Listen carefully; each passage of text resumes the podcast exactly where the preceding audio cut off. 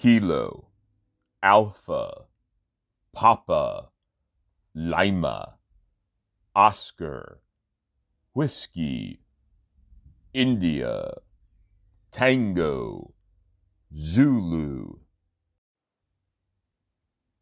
Have you Kaplowitz today? I am Kaplowitz Media, and uh, this is Kaplowitz Radio, episode 201, entitled Public Honor www.kaplowitz.xyz. And for emailing purposes, Kaplowitz Media at mail.com. Kaplowitz Media, the best tasting media. Be sure to subscribe to the Kaplowitz radio portfolio of podcasts wherever you are currently listening. Also, rate and review.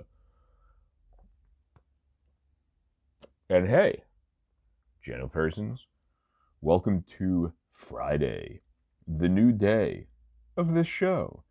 On this week's big, hairy deal of a program, a Kaplowitz Reads Kaplowitz segment, followed by the premiere of a roundtable slash panel discussion, star studded, then a classic Disillusione Deep program podcast episode since we haven't yet dropped a new one this week. Okay, then let's go get it. But first, before getting it, a word from our sponsors, followed by some site, Kaplowitz Media site news. Illusione, cigars deep in flavor, deep in your mind. Illusione cigars, deep in flavor, deep in your mind. Illusione. Cigars, deep in. Flavor. Deep in. Your mind illusionescigars.com and GTO cigars from Tabacalera GTO Dominicana are made from uh, the finest aged Cuban seed tobaccos and meticulously crafted by some of the most experienced rollers in the Dominican Republic today. www.gtodominicancigars.com. Also, Stolen Throne cigars. Steal yours today. The hottest cigar brand on planet Earth. Just ask Lee Marsh, owner of Stolen Throne cigars. Pardon, he'll tell you. Look for them. And he across all social media. And now it is time for live. From the debonair Athenaeum, Athenaeum, Athenaeum, Athenaeum. That's right, the old Greek library. Live from the debonair Athenaeum. Athenaeum is presented, of course, by Debonair Cigars. Visit them post haste www.debonairrum.com slash cigars. Today, I'll be, well, it's kind of a milestone, isn't it? As I look at my cheat sheet, I'll be reading the 25th Shakespearean sonnet. Uh, this is the 25th, not only the 25th Shakespearean sonnet, but also the 25th that I have read. And I will not stop gender persons until I reach, what is it, 150 something couple. Maybe. Somewhere around there. Long road ahead, milestone nonetheless. Sonnet number 25 from the Debonair, Athenaeum. Hmm. Let those who are in favor with their stars of public honor and proud titles boast, whilst I, whom fortune of such triumph bars unlooked, for joy in that I honor most.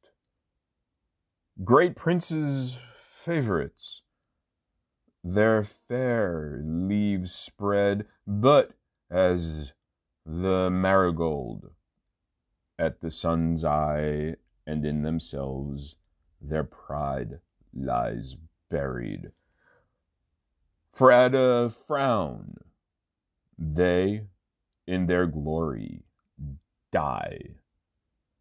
The painful warrior, famous for fight, after a thousand victories, once foiled, is from the book of honor raised quite, and all the rest forgot for which he toiled. Then happy I that love and am beloved, where I may not remove nor be removed.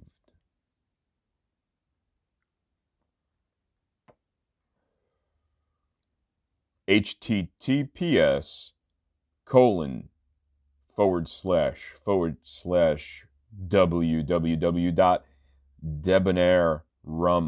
www.debonairrum.com D E B O N A I R E rum.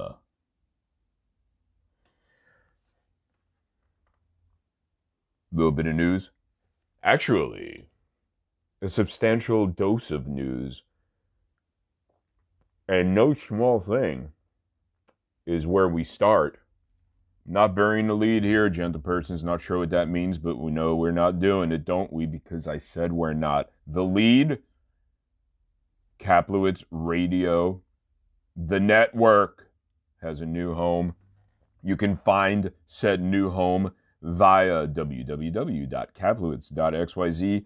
Click at the top left of your screen, tap on a mobile phone and it will take you, it will launch the brand new Kaplowitz radio site. Let us delve via my own words because I read Shakespeare and I read me, and I'll let you decide which is best. Welcome to the new home of Kaplowitz Radio. I write in a post. This is not Kaplowitz Reads Kaplowitz. This is a little extra thrill for you. I write on a Monday, November 2, 2020. Lo-Fi and Lovely Kaplowitz Radio is a podcasting network consisting of the titular Kaplowitz Radio podcast, the Disillusione D program, Coffee Conversations miniseries, more on that in a bit, and more. It is brought to you by Kaplowitz Media. Send money. This is the new home of the above mentioned Kaplowitz Radio portfolio of podcasts. Each audio endeavor will be posted here in lieu of other Kaplowitz media concerns, be it cigars, coffee, wine blogs, only here. All will, of course, also be available on the podcast player of your choice. Check out Kaplowitz Radio on Google Podcasts, Apple Podcasts, Spotify, bunch of other places everywhere. Very. Mm. Moving on in news. The new, uh, uh, what would you call it? A new, well, it's a new feature It's a it's a featured company post. It's featured company posts. What are featured company posts? Check them out. They're happening at Kaplowitz Media Cigars, Kaplowitz Media Coffee, Kaplowitz Media Wine. It's where I feature companies. feature company posts. Check them out. I said I'd circle back.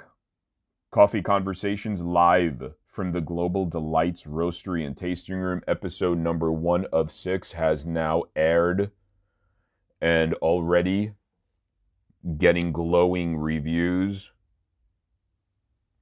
Make sure you don't miss it, any of it. Listen to it twice, two, three times. And of course, and again, that'll be available wherever you catch your podcasts as well as the new Kaplowitz radio site, which you can find www.kaplowitz.xyz, top left hand side of your screen. Tap, click, get thee there, the there, the there. And now, gentle persons, on with the shoe. Kilo, Alpha, Papa, Lima, Oscar, Whiskey, India, Tango, Zulu. Mm. All right. Mm-mm. Kaplowitz reads Kaplowitz. Whew. Just two today. Uh, one from the world of cigars. That's, of course, Kaplowitz Media Cigars. And the other from the world of wine. That is, of course, Kaplowitz Media Wine. We will start with the primary concern, or the flagship concern of Kaplowitz Media, that being cigars. And we will start with a post which published www.kaplowitz.xyz Wednesday, November 4, 2020. ACE, it's all in caps. I don't know if it's ACE or ACE. If you're going to give me all caps, I'm going to say ACE.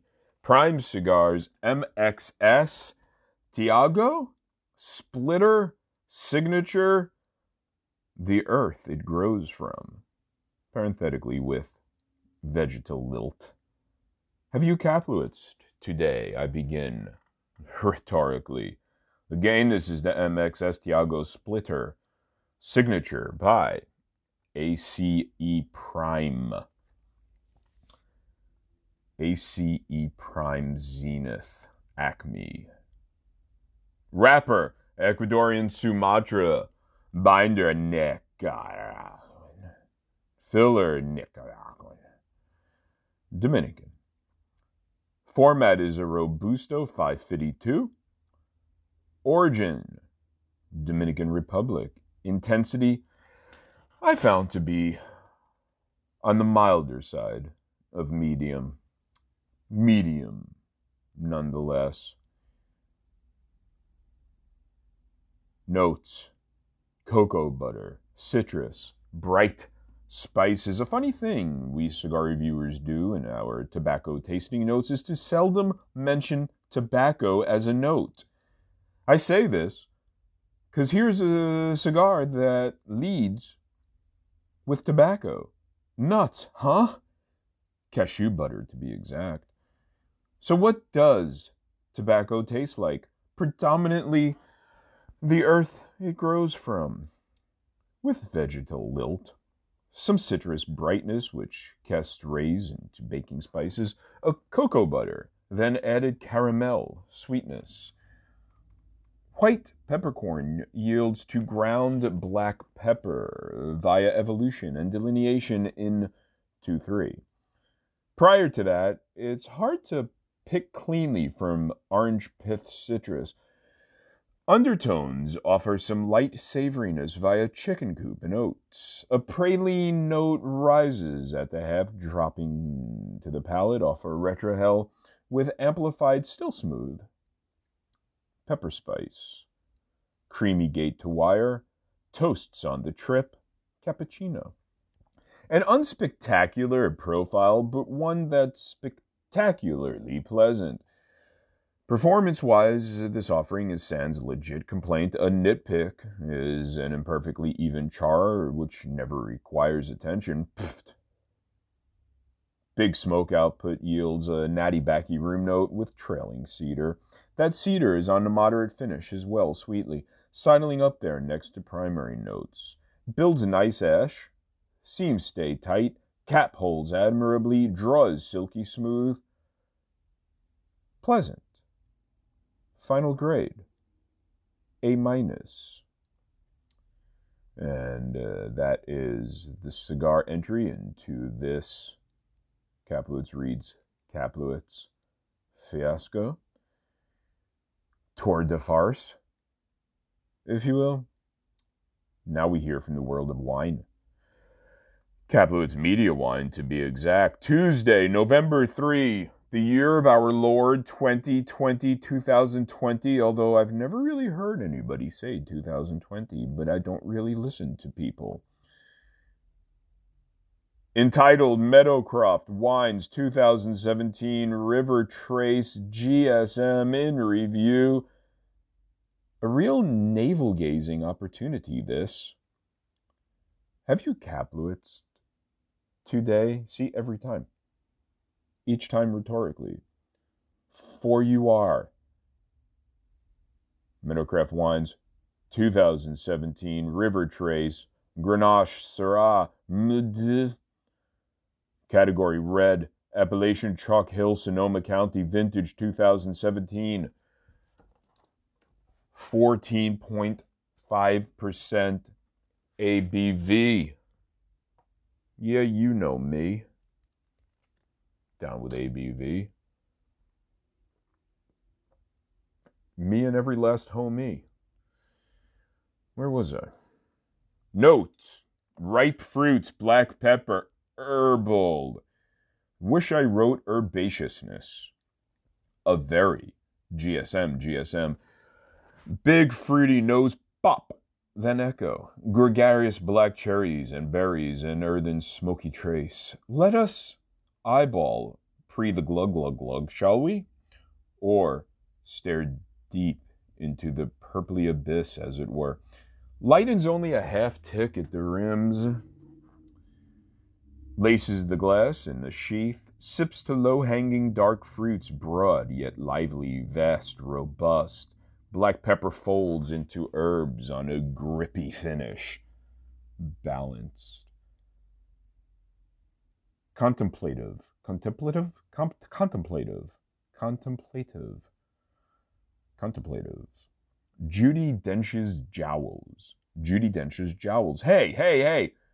Did you ever notice the jowls on Judy Jen? Damn it. Contemplative. A real navel gazing opportunity, this. Languid and lingering. Dense, but penetrable enough to be enveloped in you kind of tuck yourself into this here wine, is what I'm saying. Undertones are quite vegetal, adding life to the depths. Black pepper rears up at the back of each sip. Fruit pies cooling on a windowsill are central. I'm unclear as to where the structure comes from, but it arrives at the teeth. Leather-bound topsoil, say? Balanced, smooth, and effortless strong and reassuring. A hug from a strong man after tending to the last Atlas stone. The sweat leaves a lingering minerality. This is awkward.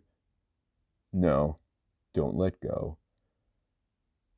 Complexity need not be dazzling. Nuance need not be engulfing. This is far and away the easiest guzzled bottle I will have guzzled all year. Oh, and I did. See yourself out, eh? Thanks. Balanced. Final grade. A.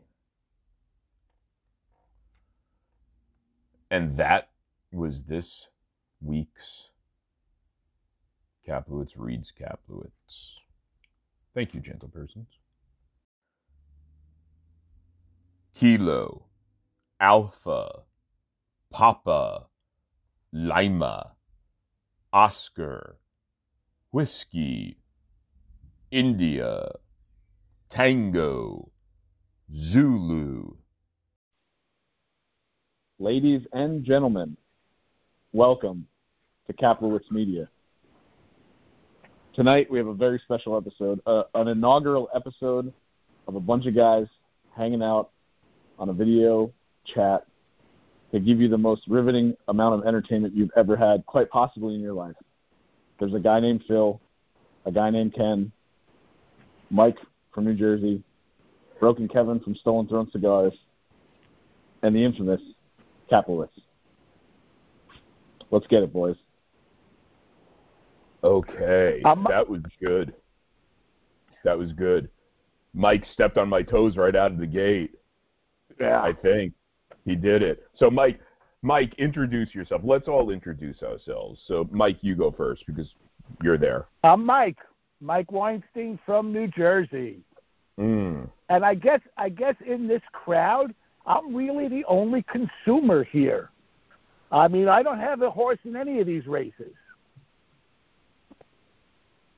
Interesting perspective. If that gets you to stop talking, Phil, who are you? Yeah, I'm Phil. I'm a I'm a um, almost famed YouTuber, here in another couple hundred thousand uh, subscribers. So that's who I am.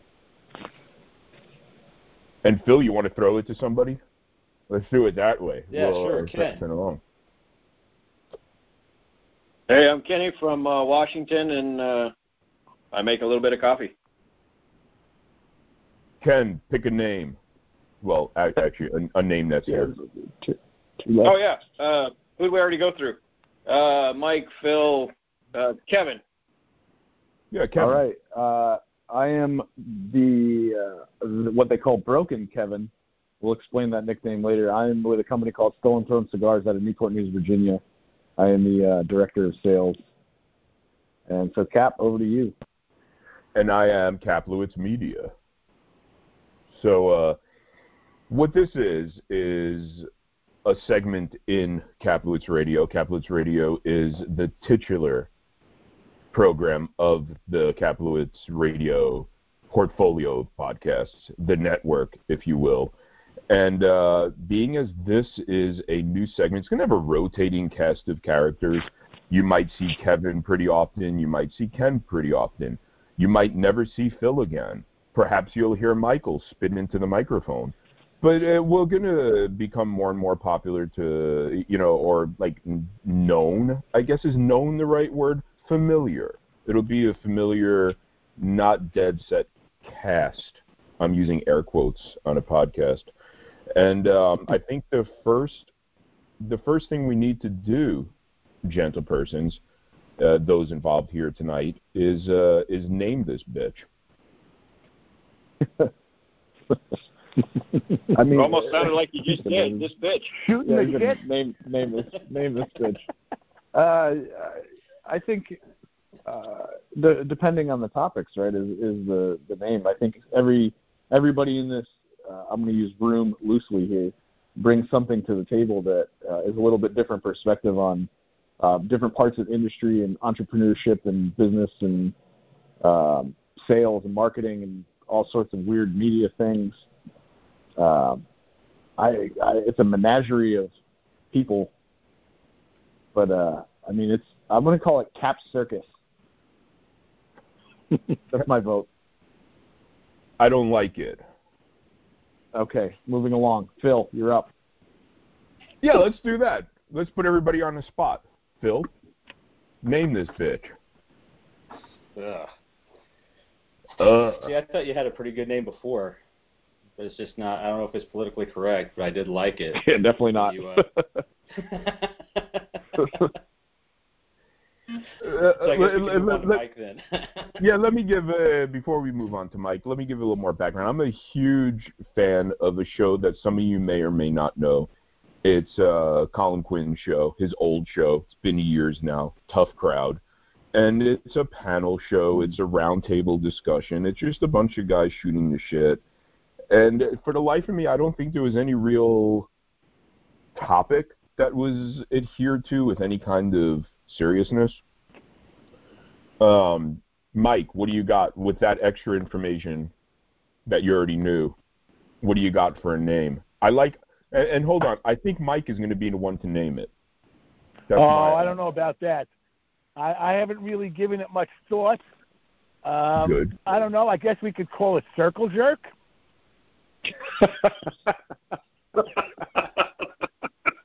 Got my vote. Uh, I was wrong. I was wrong. I'm big enough to admit it. oh, Mike, Mike, Mike gets a Mike gets one mark in the W column You right think, now. yeah. I thought because because because Mike, um, I'm trying to have some semblance of a show and have some kind of coherent thought. Uh, uh, cohesive, coherent. Which one is it? Anyway, I, I Cohesive. thought, cohesive. Thank you. Uh, I, I thought that as the consumer here, uh, you would have like a little bit of uh, finger on the pulse of the marketplace and understand like some hip, catchy phrasing that you could throw into a title format. Uh, I got nothing. Okay, I, I got nothing. Circle's really the saving grace. Circle jerk, I- he did kind of have his finger on a pulse. I mean, Right, had his finger on something. Right, but uh, We're we're really really hanging our hat on Ken here. yeah, no pressure. Oh, Ken. we're in trouble then. Yeah. Oh hell. Um, yeah. A room without a view. I don't frickin' know. It's not. It's not good, but it's no, not bad. it's not. I don't know. I feel like Better than let's- nothing. Consumption Uh, Junction. I don't frickin' know. bet, better than nothing. Better than nothing with Kaplowitz. Didn't. Or Kaplan. yeah, that worked. Anyway, we'll see. But um, yeah, I, I I think what I also want to do is uh, broken Kevin. You touched on it. Uh, you you uh, Mike is the consumer. You touched on you know you're the you're the sales guy. Um, Mhm. Ken, you said you make a little bit of coffee. You're a coffee roaster. Uh, Phil, you said you do YouTube, which is um, surprising since you're not a 14 year old British kid. Um, He identifies Hey, as so one. you couldn't make a go of it. Yeah, I mean, you, Oh, you should review oh. McDonald's. Uh, yeah. You could review McDonald's toys if you were interested. mm, that there's a there's a market for that. But um, that kid made it so much money. but I, I- I think my vision beyond being a ripoff of like that tough crowd show is uh, people are going to tune in thinking they're going to hear about roasting coffee, thinking they're going to hear about selling cigars, thinking they're going to hear about YouTube videos, and I think that's where we owe it to the people to give them none of that. And to just have open discussions about whatever's happening, current events. I will say I don't want to discuss politics, but uh, who said good? Me. Me. Who's Mike. I don't know. Mike. Oh, I didn't recognize you. You didn't spit when you said me the first time. Uh, Um. So yeah, Mike, I got you right here. I'm looking right at you on my screen. Well, your little icon. Uh, I threw out like a pretend topic. I don't know if we need to go with that. I think we won't. But I think we should have a topic for every show. And I think part of the show would be mm, it'd be fun if I surprise somebody on air, as it were, while we're recording, with um, tasking them to come up with a show topic. And uh, Mike, like I said, since you're Oh. Mm, I think that we should di- uh, agree. disappointment. I think we should agree that uh, Phil should be the one to do that. Okay, I, I think Phil is probably the newcomer, right? Yeah, yeah, he's a new guy. He still smells Right. new. You always give that job to the new guy. Yeah, go ahead. Fresh Phil. meat. Yeah. We could we we could we couldn't name this really yet, but I'm thinking if you name a topic, Phil, we discuss a topic, then we close it out. We'll have a name. It'll like make itself known. So give it a good give it a good topic. Come on. Okay, let's see. Um, hmm. You guys seen any uh, new cigar packaging or anything like that? You guys have you been son of a bitch.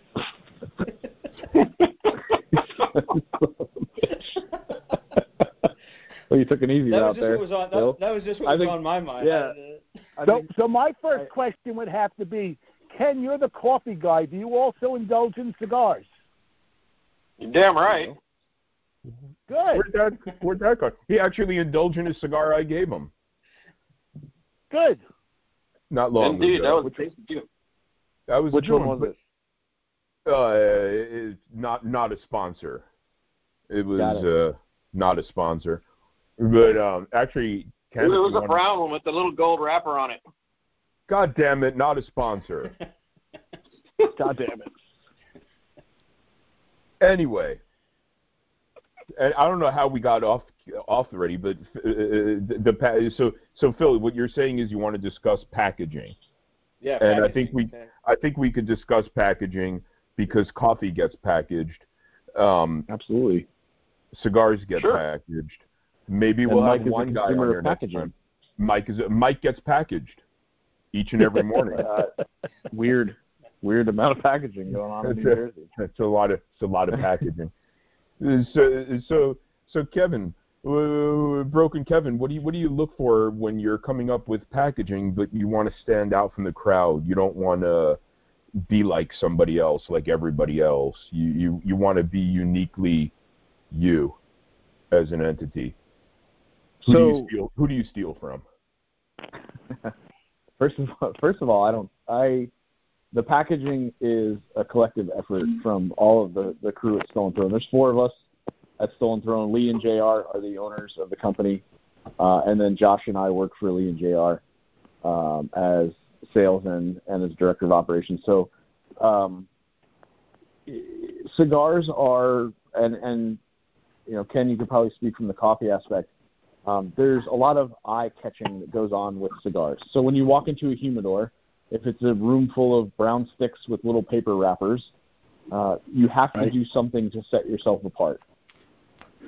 So you have to do something uh, like Ken might do, where they put uh, the coffee in a silver bag instead of a black bag because every coffee comes in a black bag, or they use uh, a different, you know, sort of sticker on the front with a different design. So the same thing goes into to cigars. Is um, we're we're selling to uh, entry level consumers all the way to enthusiasts, all the way to folks who have thousands of cigars in their personal collection. So, in order to level that playing field, a common denominator, if you will, you have to do something that uh, sets yourself apart, but also is visually appealing.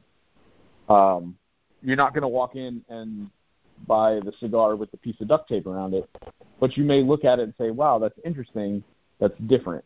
So part of uh, what Lee Lee and Jr. came up with with Stolen Throne was they were wrapped in instead of boxes, which cigars are sometimes packaged in boxes. They came up with bundles, which, uh, as a sales tactic, is a very important factor. So a bundle of cigars comes with 20. They're wrapped in butcher paper and they have a wax seal on the front. That's how our cigars are packaged.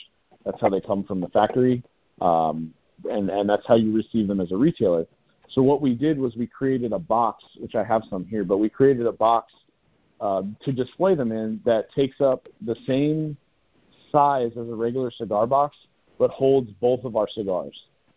So an average cigar box is about. I did a bunch of research on this. An average cigar box is about 12 inches long.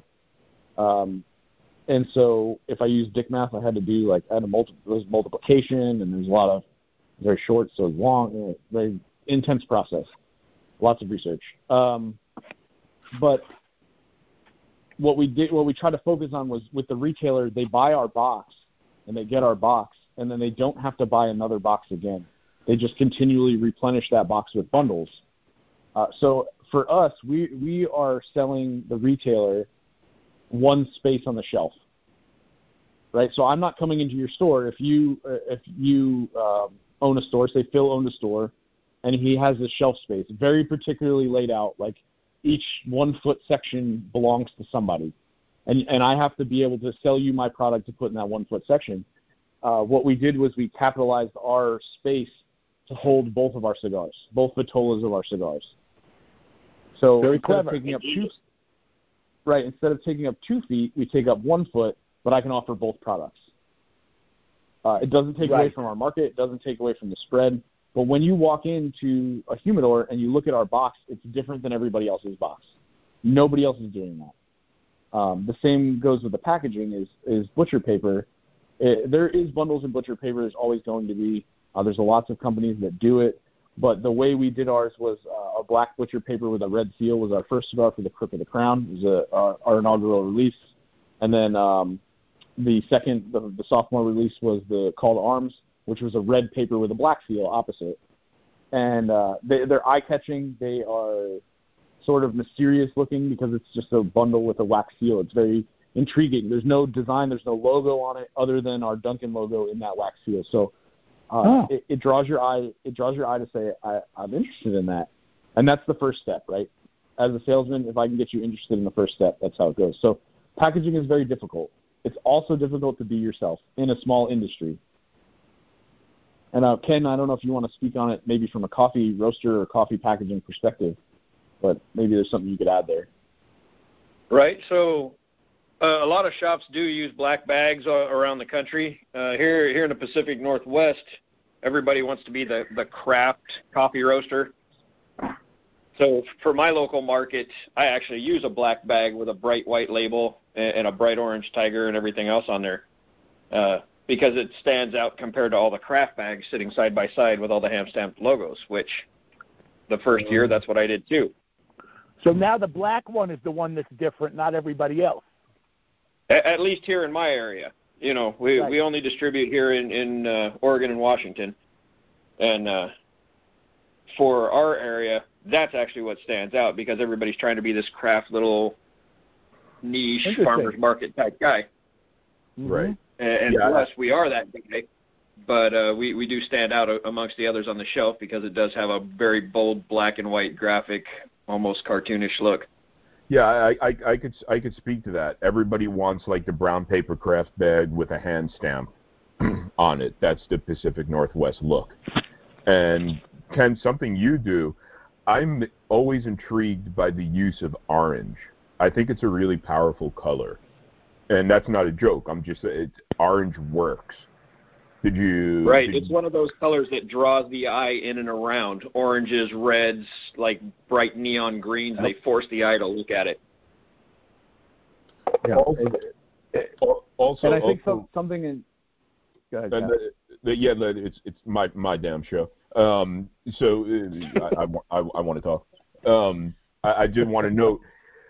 I don't always get to look at people when I speak to them on these podcasts. And um, full disclosure, we're recording this somewhat like a video, but it's only going to be audio at the end of the day. But I get the treat of watching Broken Kevin address people.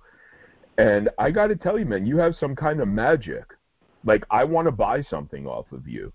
I've told Lee this on on the side. I've said you have a certain uh, what I I don't want to be politically incorrect, but I said you had a certain retard level magic where y- y- y- just Rain Man. I just oh, thank you. Yeah. I really just want to. No, I, I mean it in the nicest way possible, and I, I just want to buy something from it. Also, what I didn't realize has has anyone here is anyone here a fan of Trailer Park Boys? The show. Oh God. I've watched a couple episodes, but I can't say I'm a fan. Phil, Oh, why, why why are you laughing? Is it because you're realizing that Kevin looks like Bubbles, dressed up like a was radio? person? Oh, you motherfucker! The one time I wear glasses. The one time. I always wear contact lenses. Put my glasses. Oh, you son of a bitch! You you and for for those listening and for the fellas on here, he just destroyed like the next six months of my life of constantly being called bubbles by my two best friends who I happen to be in business with. Um, yeah, that sucks. Great. Um, I think I, I'm gonna to circle this fucking disgusting freight train back around. Uh, I think something that Ken said was really important to hit on there was um, liquor and how the, porn. evol- the the evolution of what he did, right? So in his market, he started with a brown bag with a hand stamp, right? But it evolved Yep. into something that was specifically his. And I think that is a, a huge key to packaging and marketing is starting with something that is yours and saying, okay, well, I don't want to go like, uh, you know, we're all swimming upstream in an industry. I don't want to be the guy that jumps into the bear's mouth. I'm going to be the guy that outsmarts him and swims around him. Um, Right. re- you know, deep thoughts with Broken Kevin. Uh, but I think that that was something that that evolution piece is something he and Ken, I don't want to speak for you, but maybe you sat back and said, okay, I don't want to be like every hipster coffee brand. I want to be the guy who does something different. Right. So when I started doing it about 10 years ago, we were the the craft bag person with the hand stamp, and there weren't many others out there like it. Our, our company name is Paper Tiger, and uh, it just kind of fit using a paper craft bag. But as soon as everybody else started flooding the market with that kind of a look, we had to look at it again and go, okay, how are we going to stand out now? Everybody else is doing the same bit. And, uh, and that's and uh, imitation is the sincerest form of flattery, right? Right. yeah, yeah, but then- that but- bunch but- of rat but then- But then, but then that's hardly fair, though. That's hardly fair that the person that uh, wa- wanted the first ones to do it has to move along down the road because the the new guys are doing it. No, that's all right. I don't But- have a problem with it. My bags look sharp. Theirs look like crap now. Exactly. It's niche industry though, so it's it's small business. It's uh, you know, you you're gonna and, and the day of social media and Phil, you can speak on the social media aspect of it. Is um, goddamn Cap, you put together a good cast of characters here. There's like a little we could segue into all kinds of things except for Mike, but that we we circle around to Mike when he buys it. Uh, but you can you can Right. look at Phil who does. Phil I mean, does I a lot can certainly talk about the way things look to me in the humidor when I walk into a shop, but I don't think we've gotten to that point yet. Well, we'll We're- get there. we're We'll almost- get there. We'll get there, right? But Yeah. you can, but you can. um Well, shit. Cigarettes and Uh, dope and mustard and bologna. I'm sorry, Uh, what? you son of a bitch. Uh, but uh, this the social media aspect of it, I think, is huge. Uh, marketing is done purely, you know, for at least for Stolen Throne, we've done all of the marketing has been consumer hype on social media, and has been a, a hype train of uh, somebody gets it, somebody posts it, the next person gets it, they post it, and I still tell Lee this every every time I get the chance is that uh, a year ago when I came on with Stolen Throne, uh, I thought it was really cool when I would log into social media in the morning and see Stolen Throne products being posted all over the country, all over the world, and it's only grown to where it's like daily on multiple platforms, multiple times a day. Uh, and Phil, I mean, you're a social media guy, so I think that the power of social media in in marketing and in packaging and how you display your product is really important. Oh yeah, yeah, especially on, especially with stuff like um, Instagram and and Twitter, but I would say more Instagram.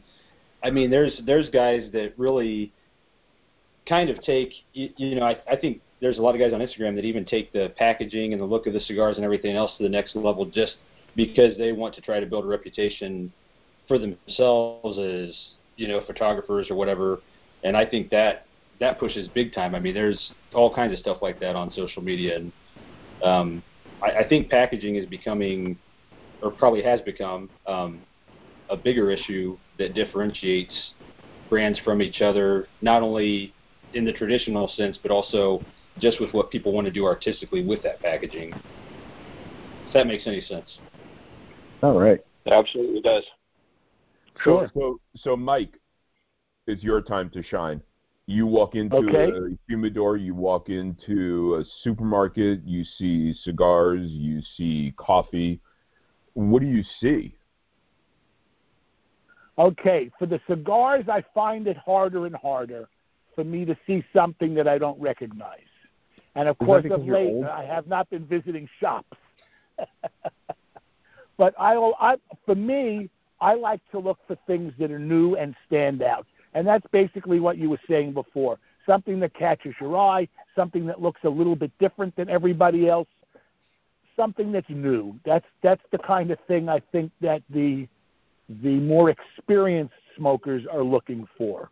Uh, the less experienced smokers, I find, tend to smoke the same thing over and over. They don't really even look; they just go right to that spot and they take their their regulars. So it's it's a whole different ball game there. But but I know for me and, and the people that I I know, they tend to to look for the newer stuff, things that stand out, things that you're not necessarily familiar with uh, that's the kind of thing that, that, that attracts me in the humidor. Right, and and, and I got to say, with all with all that, and remind me, you got to come back to if coffee treats you any different when you're coffee shopping.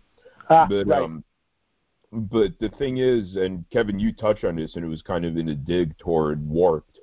But to have flashy packaging that's attention grabbing and that does its job, it almost is. It puts you in a hole if it's a shitty product. Uh, product because then you hustled somebody, you tricked somebody into buying your shit, and you will never get a Right. repeat customer off of that. right and and the a huge part of what lee has taught me in the cigar industry is it's not the first sale. It's the repeat business. And uh me as a cigar salesman or uh, a lot of people use the term rep, rep for the company like a representative for the company. Um lee first of all big big props to him. He doesn't treat us like reps. I'm not a rep right? Uh i'm i'm a part of the company and he's made that very very clear to me when people call us reps, hey, you're the rep from the company. So no, no, no, he doesn't work for me. He works. He's he is Stolen Thrones. He works with me. He is you know somebody who who works with us, not for us. He's Um, he's, and, he's you know, in house. He's he's in house. Right, So vertically integrated. So Right. right. um, but part of that is, and you, you threw the warp thing out there. So for for the background story uh, today on social media on Half Wheel, which is another social media outlet. I don't know if they're allowed to name drop, but I did.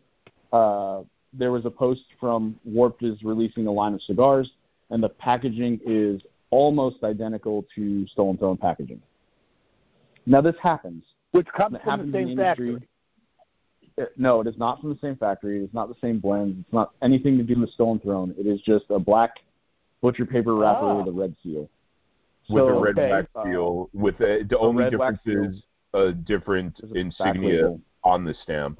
A different. And and they yeah. they have a back label. We don't have a back label. They put a label on the back, which is fine, right? So that you know you could argue that it's a different package because it has a back label, which is sure if you want to get down to intricacies. But uh, for the general consumer and and for people like Mike, you know, and Mike's right.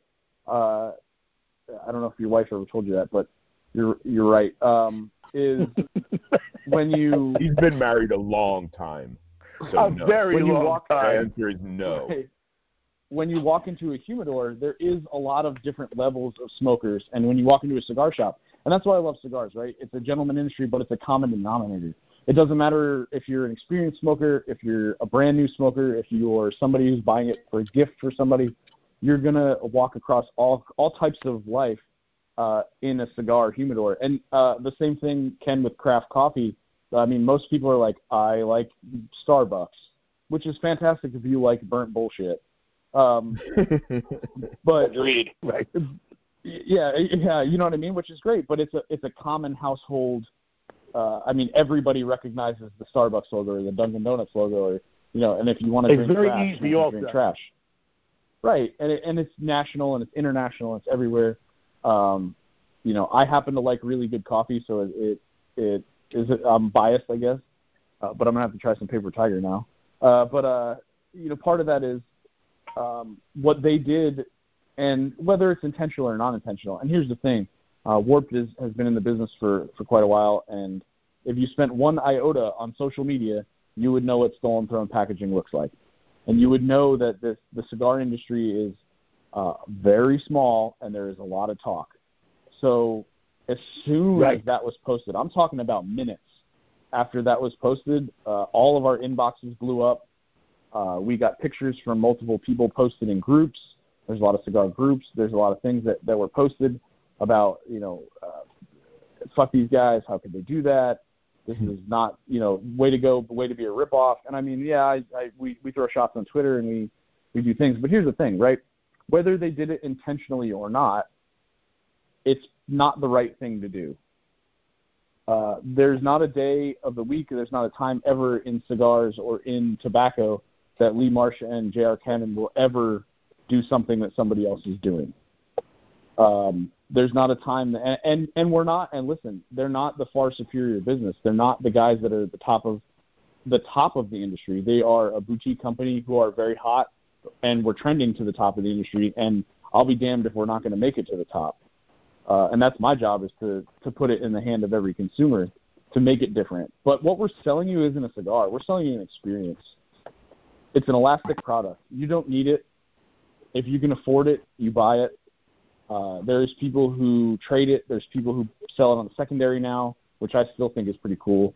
Uh, there's people who, um, you know, talk about it in social media and posts and in blogs and things, but it's trending to be really popular. And Lee is a, a very, very humble guy, where he um, sometimes doesn't like to believe the hype train that he's on.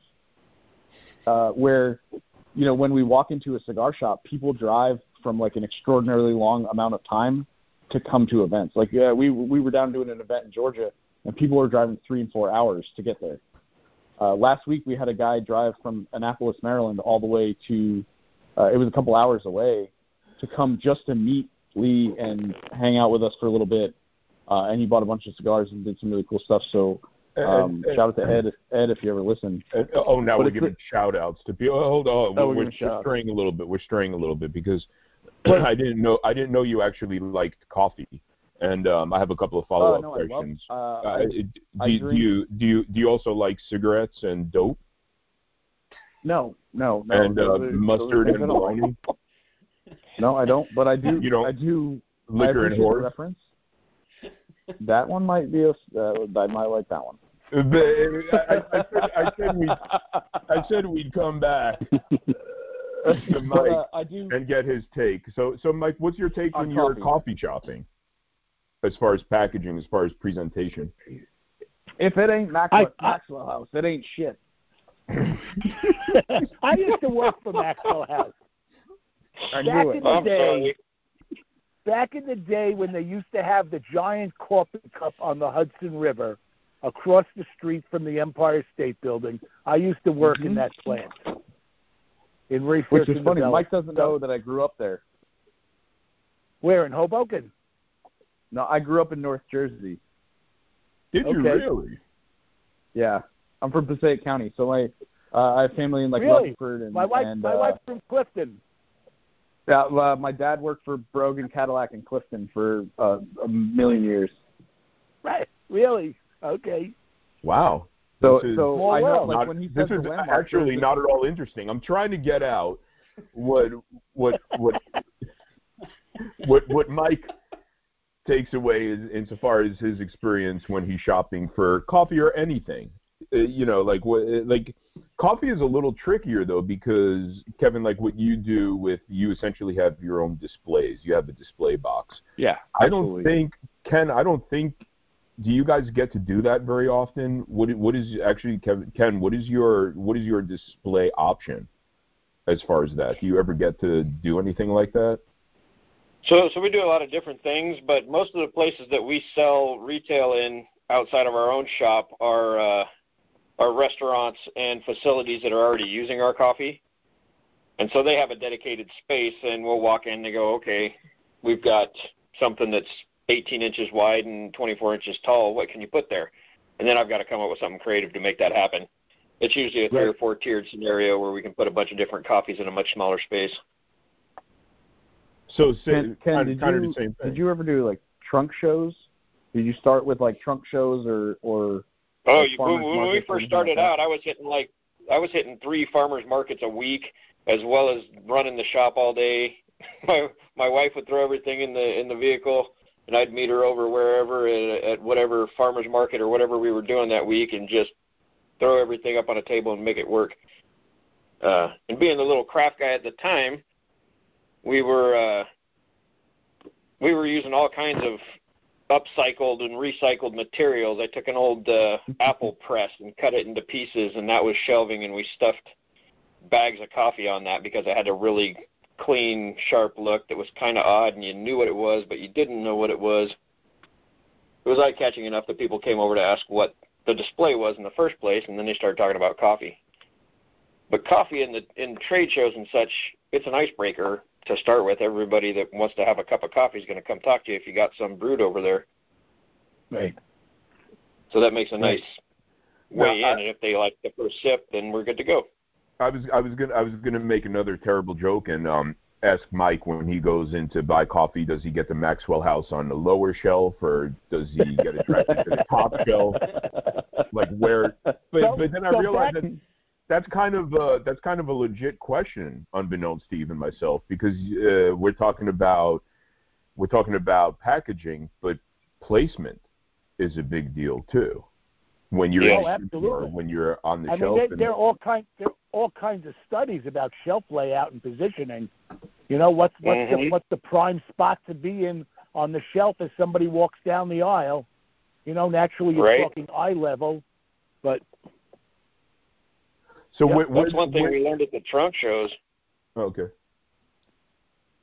One one of the things that we learned doing the the shows mobile all the time is if you lifted the table up about six inches higher off the ground, we we generally sold 15 to 20 percent more product that day. right. Simple little thing by just raising the table up by six inches with a couple uh, spacers underneath the feet. Yeah, Huh. a couple of Hmm. books. Huh. So so so broken Kevin, where's the I where's the where's yeah, the spot in the happening. humi? Where's the where's the spot in the Uh, humidor for you? Where's where's the prime location in the humidor? Well, that's tough, right? Because we don't, you know, we partner with very specific retailers in how we do our business. So we don't sell to every single retailer. We don't sell to every person who walks through the door. We build a partnership with somebody who talks about our product or somebody who uh, pushes our product. Not pushes, not pushes, but is going to educate people about it. So folks, you know, that come in, if you're a brand new smoker and you're saying, I'm buying a gift for somebody, uh, maybe you know, and okay, what do they like? Oh, they like Montecristo whites, right? Sure, great, that's fantastic. But let me let me show you another cigar, right? And a lot of times, cigars are a visual product, so it's tough. You know, um, same thing with coffee. I guess I, I don't want to get too far into that, but if the color of the coffee beans probably plays a lot into how you market coffee, right? Which is the Hmm. color of cigars. Absolutely. You know, uh, I could tell you about a San Andrés Maduro, or I could tell you about a, a Habano wrapper or a Sumatra wrapper because of the color of it, but uh, they're going to say, I don't like dark cigars. But they don't know that the Sumatra cigar actually has a stronger nicotine content and is going to give you a stronger flavor than the San Andrés Maduro, which is going to be darker but a sweeter, smoother tobacco. And uh, look, I am not uh, that educated on tobacco. I'll be the first to say it. Um, I have learned what I've learned from from my time with Lee and learning about the cigar industry and learning about cigars. But uh, he's a, you know he's a wealth of knowledge. I wish he was here sometimes to talk about it. But uh, there, that is a sales thing that I've learned is uh, you have to be able to speak through the product. So if you're doing hand-to-hand sales, um, you know, in a humidor, because we work humidors sometimes. We we don't always have a table set up. Sometimes we have a situation where I might have a small table, but a lot of times I'll help the customer when they come into the humidor. So I walk into the humidor, I introduce myself, I show them my product. Now I'm doing a sale in with my one facing of two products in front of hundreds of other cigars, and some of them have notable names: Perdomo, uh, you know, um, Padron, you know, Drew Estate. There's a lot of notable names that are every day. You can buy Drew Estate cigars at gas stations. That's how that works. Right. They have their packaging done a certain way. So if you know Especially that if that's a cigar by that you Flickr. know, Right, right. So they're bought by Swisher, but I mean, it, it even still, uh, before they were with Swisher, they, you know, it's a more common name. So, uh, humidor placement, Mike is right. Uh, you know, where your eyes go. I think there's a lot of research in in the restaurant uh, industry on how you lay out your menus. Was another thing I, I read about, where uh, oh. yep, you know, your eye is drawn to a certain place on a menu, and they place their higher value items, more return items on in that area. Um, I like see for me if I'm going to pick a spot, and we've gotten the opportunity to do that in new humidors that were being built. Uh, when you open the door and your eye level straight in, that's where I want to be. I want to be the first thing when you open the, when you pull that door open and you look into the humidor, the first box that you see is ours. Uh, and and I sort of selfishly want that to set the tone of, well, we're the best. We're right when you walk in the door. Everything else is, is second to me. So uh, and there's great cigars. Don't get me wrong. I'm just like Mike. I was a consumer long before I was in you know into the game. So um, I still consume different cigars. It's not I'm not dedicated to one company. I, I sell their cigars and I love them and I would choose them over any of them. But I still consume other people's cigars. Phil, you got anything right. to add? You've been a little quiet. You've just been laughing at my Trailer Park Boys stuff. Yeah, yeah, really. Um, and and thank you yeah, no, for that. Yeah, well, you're welcome. Um, yeah, no, I I think all that. I, I mean, obviously, you know, Ken and Kevin are in the business, but even as a consumer, um, all that makes sense to me as far as the placement of it and um, even like with the packaging. And one thing that's kind of going way back, but you brought it up, Cap, about the packaging and sometimes I think even within the cigar, you know, industry and outside the cigar industry, I think some people with their packaging tend to oversell stuff. So, you know, I'll I'll look at something whether it's cigar related or not. We'll just use cigars. I've you know, I picked up cigars before, especially when I was first starting to smoke cigars because of packaging, which I think is probably natural for most new smokers. Mm-hmm. And then you get you take them home and they're really not that great at all. Um, so I just wonder. This might be another question for Kevin and Ken do you guys ever think about that? And maybe not in a negative way but think about okay how we're packaging packaging our stuff matters but we don't want to oversell this. Do you know what i'm saying? Mm-hmm. absolutely. Ken, yeah ken go ahead. Yeah i mean like like i said in, in the end we're still a craft coffee roaster. So I, I try to keep it as homey and warm and welcoming as possible uh, some of my competitors go all out with gold gilded little boxes that they'll send you with that are about four times the size of the bag of coffee.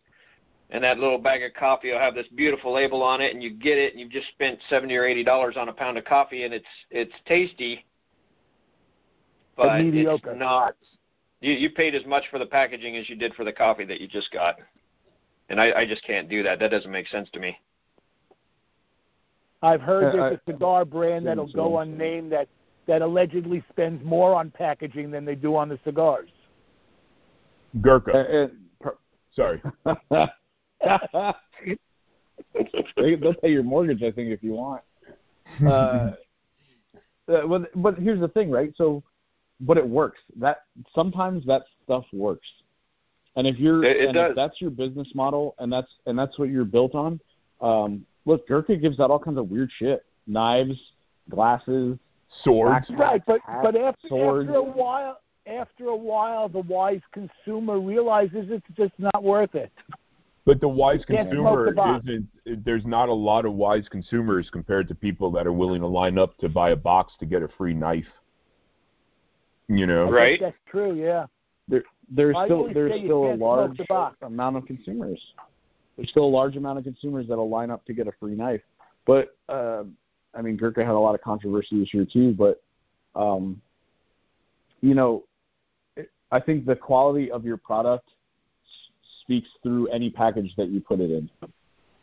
Um, Absolutely. What do they call it? the? What do they call it? the um, the shit? Like a, you're serving somebody a shit sandwich, right? Like sometimes you have to right. get bad news, but if it's on decent bread, it might not be too bad.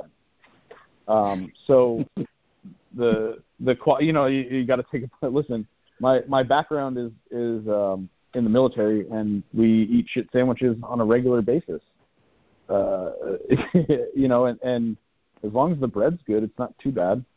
Um, but I think that the quality of the product speaks through any sort of packaging, which is why, like, could we make a huge deal out of this warp thing and make it this big thing? Sure, right? Uh, and and maybe you know, and maybe there's going to be some some legal recourse or some things where some cease and desist go into place, or or something where we have trademarks, and, and you know, and that goes into the legal world. Which, hey, look, I'm very much not a lawyer, but uh, you know, and that's for lawyers to figure out. But at the end of the day, that guy's going to make a package with a, an inferior cigar in it. And hey, it might be good for some people, and that's fine.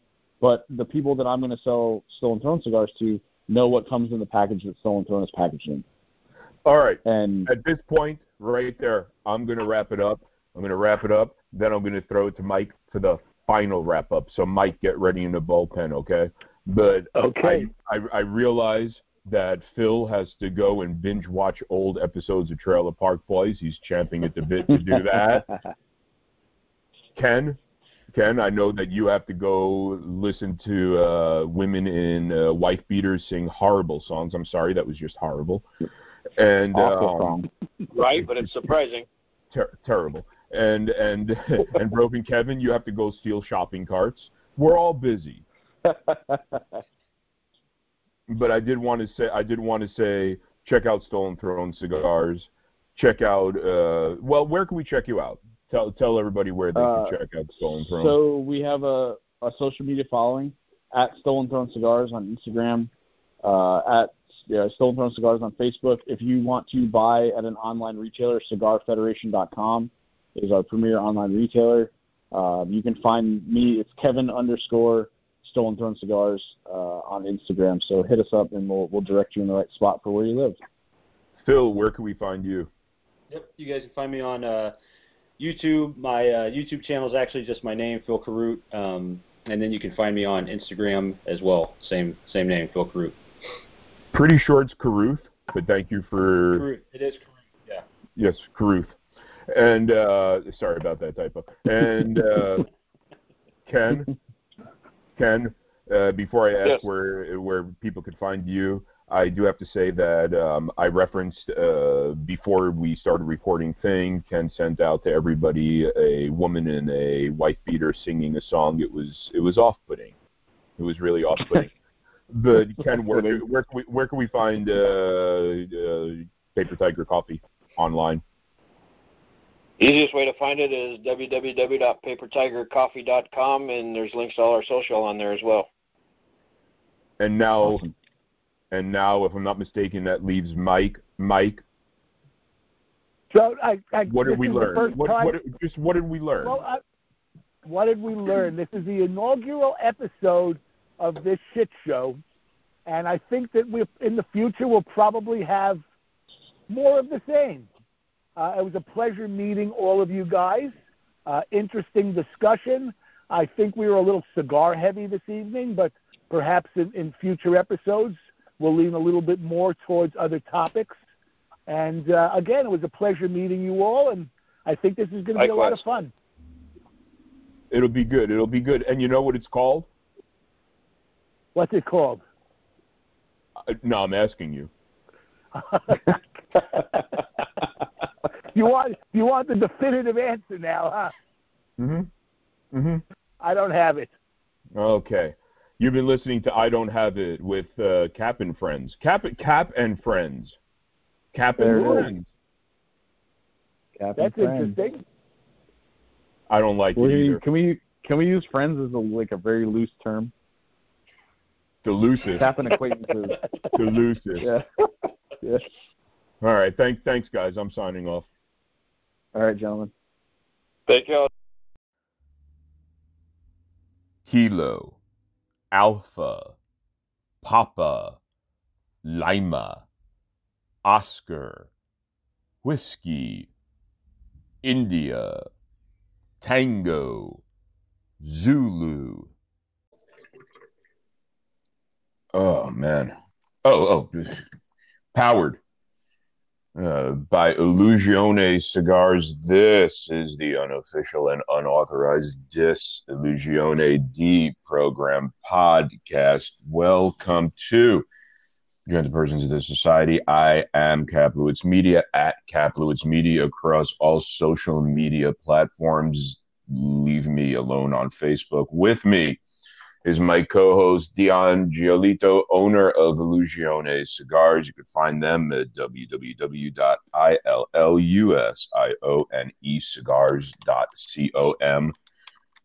I, I, I feel like Dion, I need to point something out real quick for those listening at home. Hi, mom. Uh, it, it, shoots us right into recording, and I it doesn't give you the option of trimming the beginning. So I, I immediately thought that it probably sounds like I'm urinating when when the when it started being audible to you fine folks listening. I was pouring coffee. I don't know if that got picked up on my mic or what, but I was pouring coffee. I'm sitting in my office behind my desk, not urinating into a toilet bowl. I just felt like I needed to get that out of the way.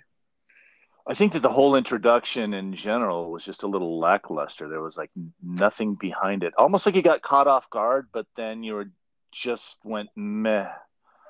Okay, I, I think I think uh, I think something's going on. Maybe you were peeing. Maybe it was a maybe it was one of those relief pees. No, no, no, no. those those almost orgasmic pees. No, uh, no. Uh, I, I, I first of all, me showing signs of meh surprises you still at this point, Dion. I'm I'm really I'm I'm a little thrown back. it was that. a little more meh than usual, you know. It was it, should it, I, it was kind of off-putting. It, should I do it again? No, don't, don't, please, God, no. You well, I could. I mean, if if you if you thought that was the thing to do, I'll gladly do it again. Uh, but I, I had a busy freaking morning. Maybe that's what it is. I've been up a while. This is early as we're recording now. It's 9 a.m. Uh, really early in the day. Not for me. I've been up since like five. I'm an early riser. So maybe I just didn't transition enough. Like I, it wasn't as smooth. I, I feel bad now. I don't want to ruin the entire show from the beginning. What if nobody's listening now? They heard my intro. And regardless of how brilliant the rest of the show is, I blew it. And now I made it's, it's just a waste of time. I think they've all moved on by now. I think they've all moved on. I think like, it's just you and I. It's like it's a you from here on out. Yeah. There we go. Well, we could catch up if nothing else. But one of the things I was doing, oh, so I'm just lit a cigar too. One of the things I was doing before the show was washing dishes. I, I usually I have to do all the dishes and clean them. By do I mean clean before I go to bed but I let myself slide. So I had to do them in the morning. And I, I don't know uh, your experience with dishwashing during this uh, shelter in place thing, but I feel like, I guess because me and my kid are home all the time and we're eating when we're home because it's like it, it, it's become an official source of entertainment with nothing much else to do washing a lot of dishes dishwashing has ramped up like sixfold. I think with everybody. Is, is that a it's, it's quite it's quite annoying to tell you the truth. Well, I'll tell you what's annoying about it is it's become a chore. And it used to be something I weirdly maybe enjoyed. It used to be like a meditative um, accomplishment that I could just do. And it's easy and it's whatever it gives me a chance to think but i like like i need more chances to think right now. Like i need less in front of me to actually do so i could focus on my inner thoughts. So it, it's become just a chore washing dishes. And it's it's laborious. It's absolutely laborious. It is. It's tedious. It's it's probably next to washing clothes it's it's and and like moving you know moving is probably Ugh. to me the most uh vile of all activities but not okay moving yourself is not is bad enough, right? But when you're Mm. helping somebody else move, Oh, God. and if you get roped into they that don't, nightmare. yeah, they don't, they don't have their their act together. There's still Mm. crap everywhere. They haven't, uh, you- they haven't packed their cabinets. They haven't packed their kitchen. Nothing's in boxes. Yeah, we're not going to go down that rabbit hole. no, yeah, but I, I, I will. I will say first, if you if you ask me for help moving, I can't. My back hurts. I'm busy that day. But if I absolutely have to help you, it's simply to move boxes and furniture. It's not Absolutely, one hundred percent. It's not to empty out your junk drawer into a, a tote bag and carry it down for you. It's not. Right. It's it's it's not to hold on to your cat so it doesn't run away. It's It- not to stand over a pile of crap and go, "Do you want to keep this or throw it away? Do you want to keep this Oh, or throw it away? Do you want to keep this or throw it away?" That's the worst. That's the absolute, and it's definitely not to clean. Cleaning Right. is. I'm not there to clean. I'm, I'm not there to get the dirt out of the corners of your room. I'm not there to knock down cobwebs. I'm not there to clean windowsills. Where's a box? I'll move boxes until my back either hurts or I says it does, and we're done. Yeah, and uh, God forbid they have a sink full of dirty dishes. You know, and the thing is, the thing is, I think a lot of my uh, love, my fondness, let's downplay it a little bit, my fondness of dishwashing, it comes from me working in kitchens. I was a chef. I was never an executive chef. I was a couple of times the only chef. I guess that makes me by default the quote unquote executive chef. Usually I was a sous chef. Regardless, I always wanted to be the dishwasher. The dishwasher was there. He knew exactly what he was going to do. He knew exactly what. It, it, it, And nobody everybody, leave, everybody leaves them alone. Nobody Oh. bothers them. it's the money position. It's It is best position in you get every tipped out. kitchen, and Yeah, you get, tipped, out, by everybody. it's ridiculous. I, I just wanted to to to the point. Like I, I I I never wore my chef jacket unless I absolutely needed to, unless I kind of had to put on a show. Like if somebody wanted to speak to the chef, they would kick me out of the kitchen door with my chef jacket on, and I'd go put on the chef show. You know. Uh, oh yes, thank you. Uh, uh, yes, yes. Well, I trained nowhere, uh, but usually I would wear a white shirt, maybe a kitchen shirt, you know, the short sleeve collar ones. I would try to get away with a white t shirt and I'd wear an apron because, Dion, another key no one asks a person in an apron any important questions. They Right, get left especially a, alone. especially a filthy apron with with foodstuffs and waste that look like vomit. I mean, if you walk out in that apron with that stuff going down your your your rubber apron or whatever, you, you know, you can have a combination of like mac and cheese and Ugh. salad and like a, a, a maybe a a smear of like meat blood that was on there. I mean, you look like you look like a uh, a- serial. Nobody's going to talk to you. Nobody's No. going to talk to you. You look like a serial killer. No, no, nothing important is going to come down your pike. There, there's you- you're just gonna you're just gonna be there and you're gonna pass some time and you may be. Oh, the other thing, dishwashing. There's lots of time to clown around.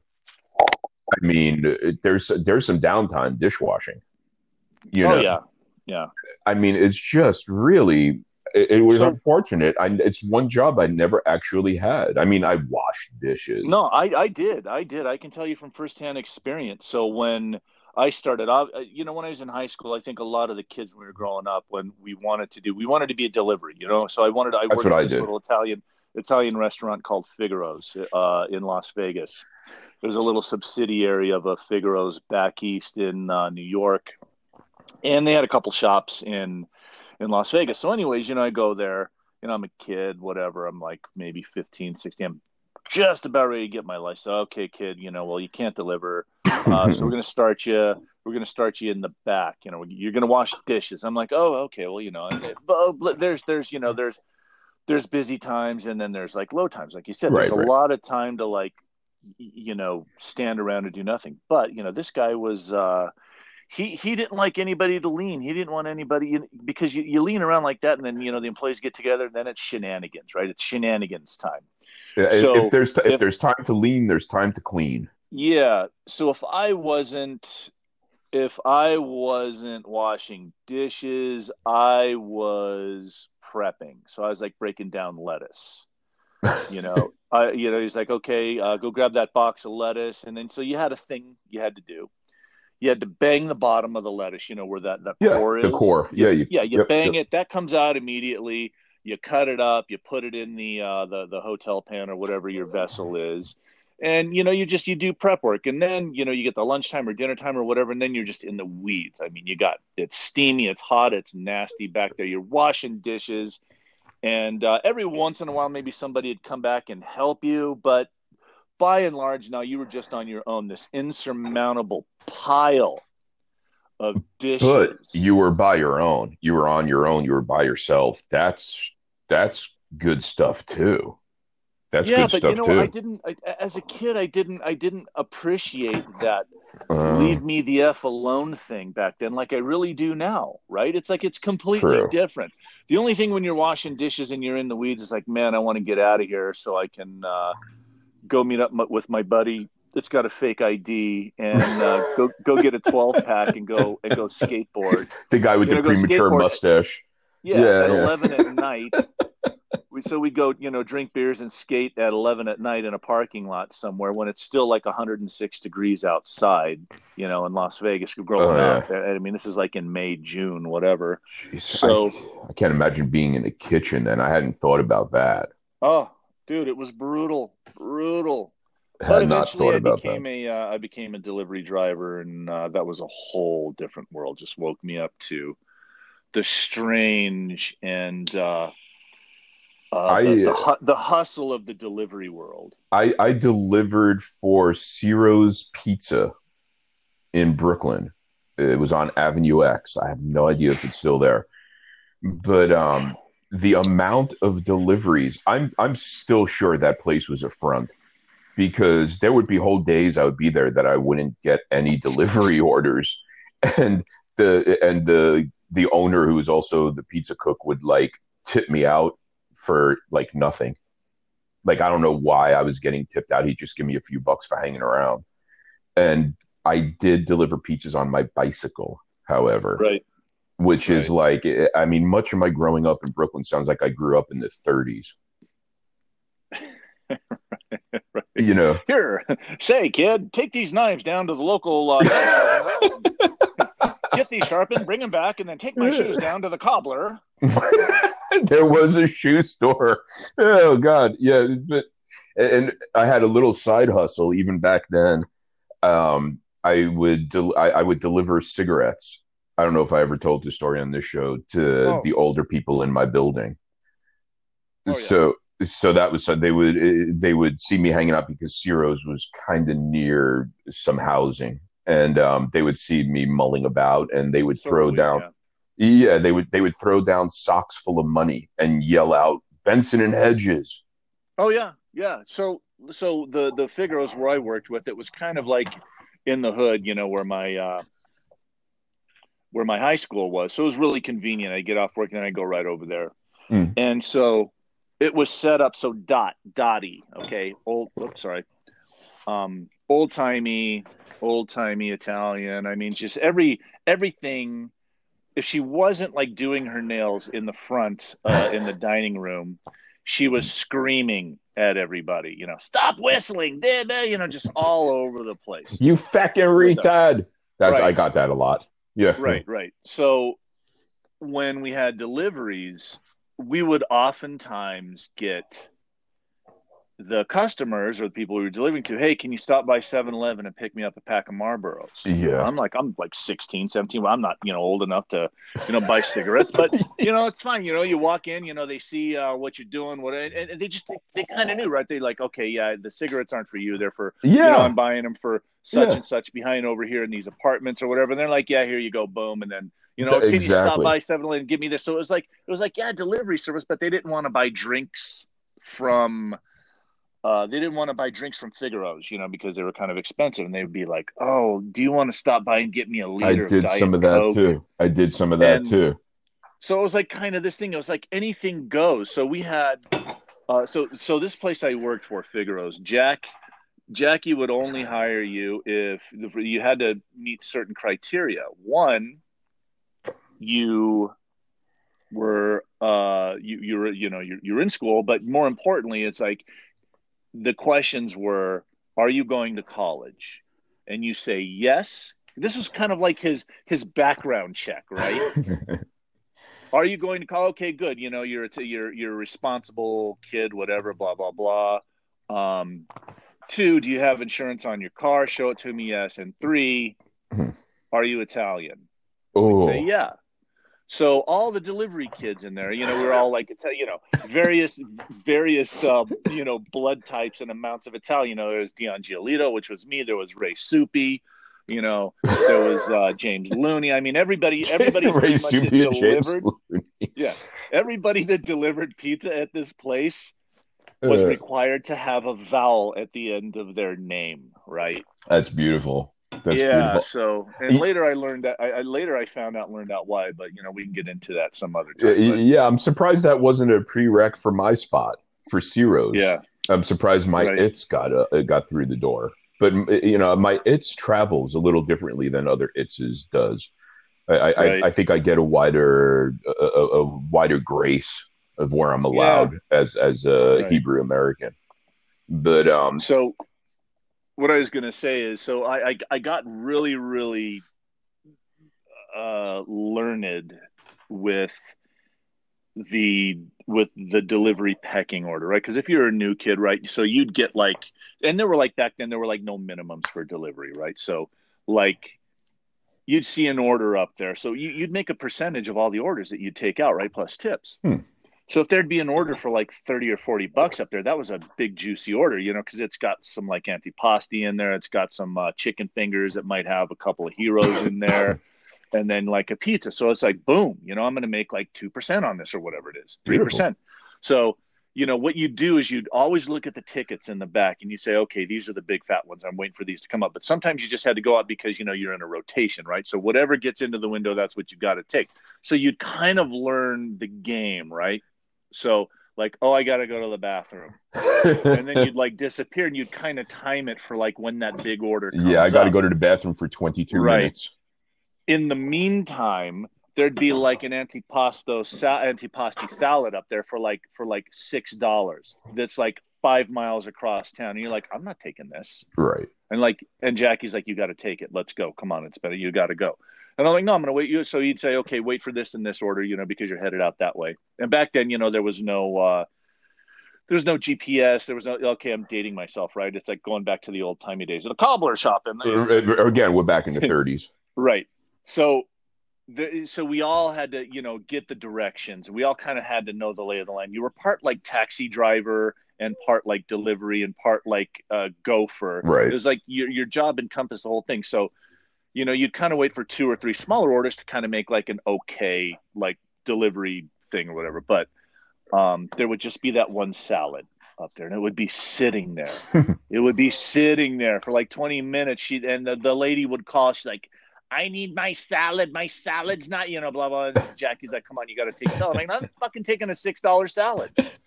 So- I'm sorry. That that, then that so- remind that reminds me of waiting tables. Not that I've ever really Right. done that any. Uh, I mean, I'm usually not allowed front the house for obvious reasons. But uh, it, it's it's So, like so it's it's like uh, real quick. It's like the table that orders Yeah. waters.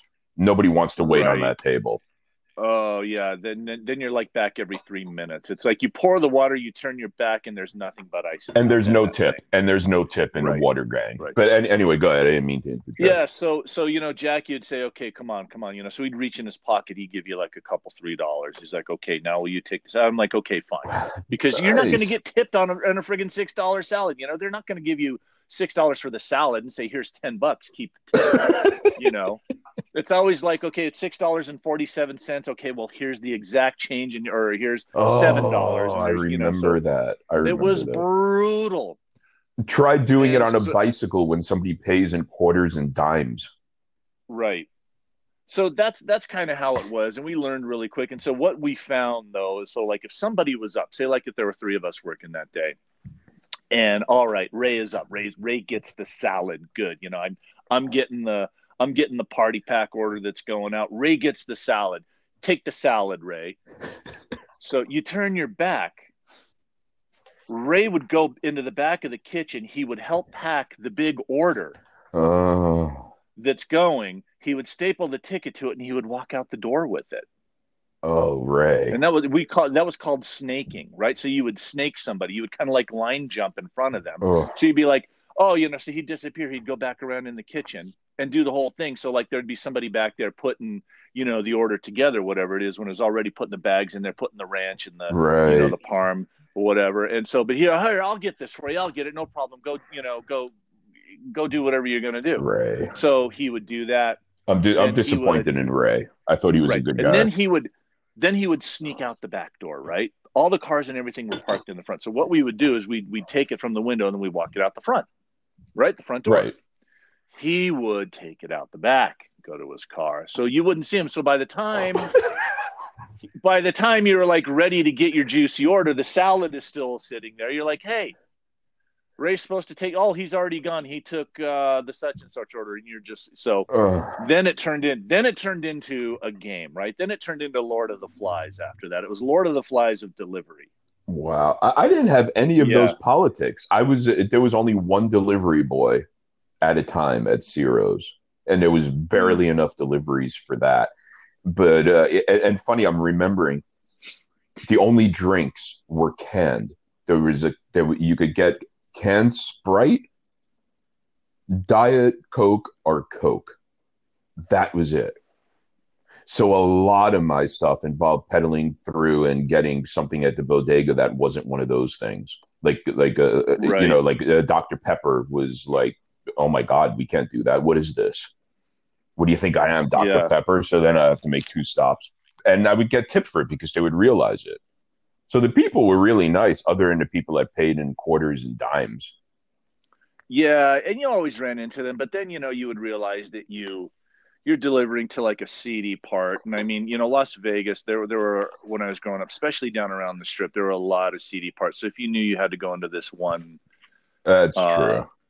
this one neighborhood and I'm like, you know, Jackie so sometimes Jackie, you know, the the owner would take would take these into these uh into the neighborhoods, you know. To the particularly bad Yeah. parts of town. Yeah, yeah, be, yeah, because he he packed, you know, he had a gun. Oh, and you know we were kids we could you know and so it'd be like okay this is going to such a you know 3225 such and such apartment 6a building whatever and i'm like uh-uh so so who cooked there. when he was out? Was there like okay no no so J- jackie was the owner so he was kind of like the expo guy Oh, okay, he was kind of okay. like the guy that stood around and so there was a out. pizza chef cook- too, or whatever. right so the cook yeah the cook was joe rizzo joe rizzo was the cook and he was the one that did everything you know but uh, well, we can kind of get to him That that's funny. he was the guy Joe Rizzo. Yeah, he was the kind of the guy. Yeah, so if he, whatever he bet, and it didn't matter if it was a pony, if it was, if it was, if he was betting the Niners and the Niners were playing whoever, you bet the other team because Joe always why? lost. Why? Joe would never What is what is the incredible correlation between people that work in kitchens and gambling? I don't think I've ever known a chef that does that that didn't gamble, and I mean like nearly like degenerate level gambling. Oh, Joe was a degenerate, man. I mean, so Joe looked like he hadn't slept in about two weeks. Okay, he was really gaunt, really skinny, and he was probably like in his sixties. Oh boy, um, and it looked like you know his eyes. He had these circles under his eyes. It looked like you put you, he ground up some some uh, charcoal and then just you know ground it into your eyes. You know, with that anxiety, just you know rubbing your eyes, and it just he always had like these raccoon oh eyes man, you know, like he had been staying up or whatever. And he's always mumbling under his mouth, you know, about either a team or something or Jackie or this or that. There- Joe, Joe there was, no, I don't think that there was ever a moment of happiness with Joe, poor Joe, you know, because I think he kind of was resigned to his fate and his place of where he was. I mean, he was just a go nowhere cook huh? you know he he had resigned that that he's just okay i'm i'm a degenerate gambler I'm working for this guy who most likely he owed money to. You know, Some so type of indentured getting- servitude going on there. Yeah, yeah. Uh, but you know the thing is, he was a really good. He was a really good cook. I mean, he made all the sauces. He taught me how to make all the, you know, like the pizza sauces and you know how, how to do. It was really cool, man. So I really got a a, a, a ground level, ground based knowledge of what goes on in a kitchen when I was very very young, both in the front of the house and the back of the house uh, with everything from you know the only thing obviously I didn't you know do or know was like like bills and Sure. stuff like that you know I didn't do any of that but you know just the the goings ons the day to day nuts and bolts workings of you know the kitchen and, and and and what a miserable place it is to work I can tell you that I quit that job like five or six times and Jackie would call and say Dion come on into work and I'm like no dude I quit I told you I quit I'm you know I'm blah blah blah he's like no no no forget about it Okay, ju- just come on in. see you in 15 Yeah, yeah, yeah, yeah. Put something on. And, and, and I'm like, and I'm like, Jackie, I'm like, I'm not coming in. I'm not going to work. That place fucking sucks. You suck. I'm not coming in. Mm. He's like, no, forget it about it. I'll see you in 15 minutes. And I'm like, okay, give me a rate. I, I'm like, he's like, uh, uh, we get like one and a half or two percent on, on the orders. I'm like, okay, give me three percent. He's like, no, no, no, and he would hang up on me. just wait for you to Call come me in. something, he'd hang up. Right. He and and then he'd call me. He's he's like like 10, 15 minutes later, Dion, are you on your way? And I'm like, no, I'm not on my way. Obviously, know, I just he's like, okay, forget about it. You know, you're you're coming into work. I'll see you in 15 minutes because he'd had nobody coming in because you know you, you, you weren't. still Ray was still in school. you weren't the only one Yeah, he was James calling, which is the comical part Right. of it. Some somebody bites. right. Somebody bites. Right. Exactly. James was working over at the uh the the uh the shop off Maryland Parkway. Uh so he like had nobody. I mean, he it was either him or Dot that were probably, you know, delivering and they were probably like it was it was like a time between that that that lull time when you know between like after lunch service and pre-dinner service where you still got orders Yeah. going out but you don't need like three guys there. like the two Right. o'clock time, the famous dead hour in restaurants. Right, right. And so there was nobody there. And uh, he's like, you know, come on. And then, you know, so finally I'd, I'd, I'd, I'd buckle, I'd go in and, you know, I'd, I'd hustle out a bunch of orders. And then by like five or six, you know, then three of us are there. And then, then, the, then the whole shit show would start. And, and you're sucked back in. You're sucked back in. Oh, yeah, yeah. I, I- I'll Right, tell you, right. you mentioned, you know, being an excellent pizza cook or pizza chef or whatever you want to call it. I don't like the word chef being thrown around a lot. It- No, I it- but I also don't like people that are chefs that refer to them as chefs. Like I'm not going to call you Chef John. It's it's it's Yes, it's chef. not like it, it, it's not like uh it's not some kind of a subtitle to your name. Uh, I I call you Chef or Chefy, but I'm not going to call you Chef John instead of like Mister Jones. Y- y- Yeah, But, uh, right. Like, like some sort of doctor. yeah, like, uh, some kind of no. So what, what's what's that word? Like Mister, Mrs. Right. Whatever. But it's tricky to cook pizza. There's a lot going on. Oh, you're a baker. Oh, yeah. Basically, you got to worry about the bread, and we're not going to get into all that. But uh, there's a No, lot. You got to have the sauce nailed. Right. You got to have the right cheese. You got to. There's a lot. There's a lot going on. It's not as easy as There's a lot going on, right? And and you could screw it up real easy. So we were fortunate that we had a baker that came in like every, you know, every day, three, four in the morning, whatever, and he'd make, you know, he'd he'd, he'd make the pe- he'd make the dough. Gotcha. So we always had fresh dough, and then he would always make the, uh, and they were the best rolls. I still to this date have ever had these, you know, these these hoagie Huh. rolls that he would make, and he'd he'd make them. Uh, he'd cook them in the pizza oven. They'd come out, and then fresh rolls. I mean, people would just come in for these bags of, of, of rolls, but they really weren't a roll. They were more like, you know, they were like a hoagie, Yeah. like six, seven inches or whatever. Like, Like, uh, almost like, a like on somewhere like a, like a baguette area. yeah. crispy on the outside, chewy on the inside. I mean, they were, dude, they were just insane how good they were. You know, I still have not been able to find something that that was that fresh baked Huh. and that good uh, in my day. Uh, this guy was just But, but uh, what I was trying to segue into smoothly was how Yeah. hard it is to do, we'll say authentic. But uh, when I say authentic, I mean basically good. There's some stuff that's hard um, that you wouldn't expect. You would think, like, uh, the story I had, and it goes back to dishwashing, is um, my family moved when I was about 17 from Brooklyn to Indiana outside of Chicago but it was rural Indiana, at least compared to Brooklyn. Anything's rural.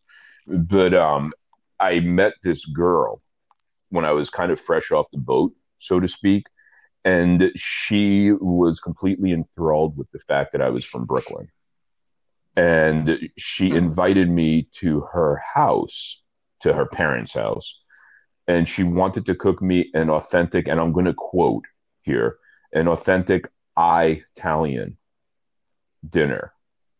Because I guess she figured I'm from Brooklyn and I'm Italian Right. so she cooked me this thing it it it, it, it, it was i ate it you know i was like 17 and a half she was like i don't Right. know how old we, we were you know in her she cooked she cooked me something you know Right. and uh It filled the it, void. it filled the void and then i guess her parents wanted her to clean up after her mess so she did the dishes by hand and i'm Mhm. watching her and i'm puttering around a little bit. I'm trying to help you know you're in somebody else's house. Is there anything i could do? You have to say that or you're just a complete dick. Oh, of course, yeah. Or you just jump up and you Right, right. and make them feel guilty. she's she's like no no no. You know i got it. It was only a few dishes and she's washing the dishes with the sponge you know and the soap and all that stuff.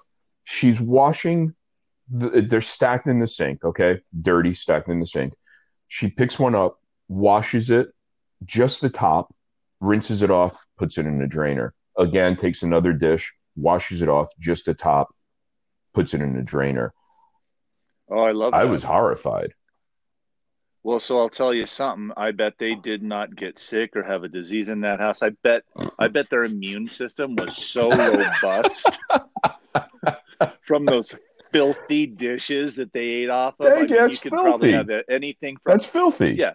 You you could have anything from like dysentery to MRSA, and they probably were just like you know they should probably look at that family because somewhere in there is probably the cure for uh, everything that right, right right now. yeah. And it, it, it was just i was watching her and i was just and you know i guess i wasn't the germaphobe yet maybe that i that i uh, blossomed into but i was just way i'm like "You- you're not washing dishes what are you, what, what are you doing Right. what, what did i do better yet what the fuck did i just eat off of is this how everybody in the house Yeah. washes dishes Right. Yeah. Where's the bathroom? Right, right. I, I do, do I make myself vomit now in hopes that I don't poison later? Like, uh, what, what's going on here? so- the food wasn't that Look, good. if they're not, yeah, if they're not washing the dishes properly, could you just imagine what else is going on in there? I mean, looking at the, uh, you know, like you said, walk into the bathroom, look around the tub, God. you know, look under the toilet seat, or worse yet, you know, go into the bedrooms and just look at the sheets. You know, the sheets have probably been on there for like six oh months. Oh my God. Uh, it's just, it's, know. it's terrible. It, it was terrible. And, and, Yeah. and it was not authentic Italian food to my understanding to boot, Right. you know. But yeah, it's just, uh, but I still, I guess, like I, I, I, I long for the days ahead when washing dishes returns to like some kind of meditative accomplishment, like an active meditation instead of like because I like ha- I'll, I'll hand wash dishes instead of running the dishwasher because it's relaxing. Yeah. Well, okay. So I wash dishes to merely get through them as fast as I can. And look, if I'm cooking, if I'm cooking, right, I'm kind of like a clean as I go be. guy. All right. I'm clean as I go. So it's like, in many ways, you know, my wife, my wife and I, we we see a lot of things the same, and we do a lot of things the same. But in in, in but in the same se- sentence, we can be the friggin' odd couple, right? We can be the odd couple all at once. So I mean, I'm if I'm cooking, I'm I'm a clean as I go. So when she, so like if she's doing something, she's working late or whatever, I got the meal made, everything's clean, it's done. You know, so pretty much all you have to do is just rinse off the plates, put them in the dishwasher, press start, and that's it. You know, she's cooking, and it involves more than than three things on the plate Ugh.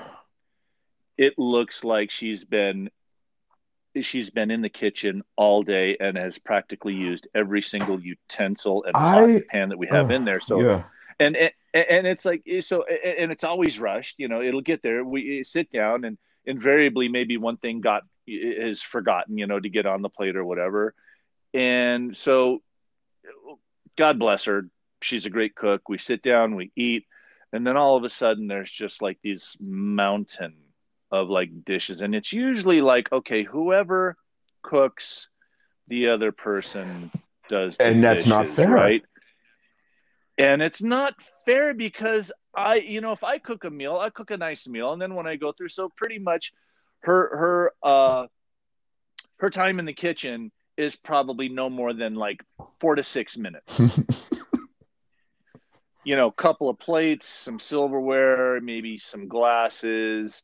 You know, if there's a, I don't know if there's a butter dish out or whatever that you need. I mean, it can all fit like in one half Right. of the sink, right? So now if she's done something, I'm looking at, I, you know, it's like I get, uh, I, I get PTSD. It's like looking back when I was working at Figaro's and I saw that mountain, that insurmountable pile of dishes when I walked into there, you know, that place when I was a kid. It's like it's like when so like if the dishwasher he's like he cuts out.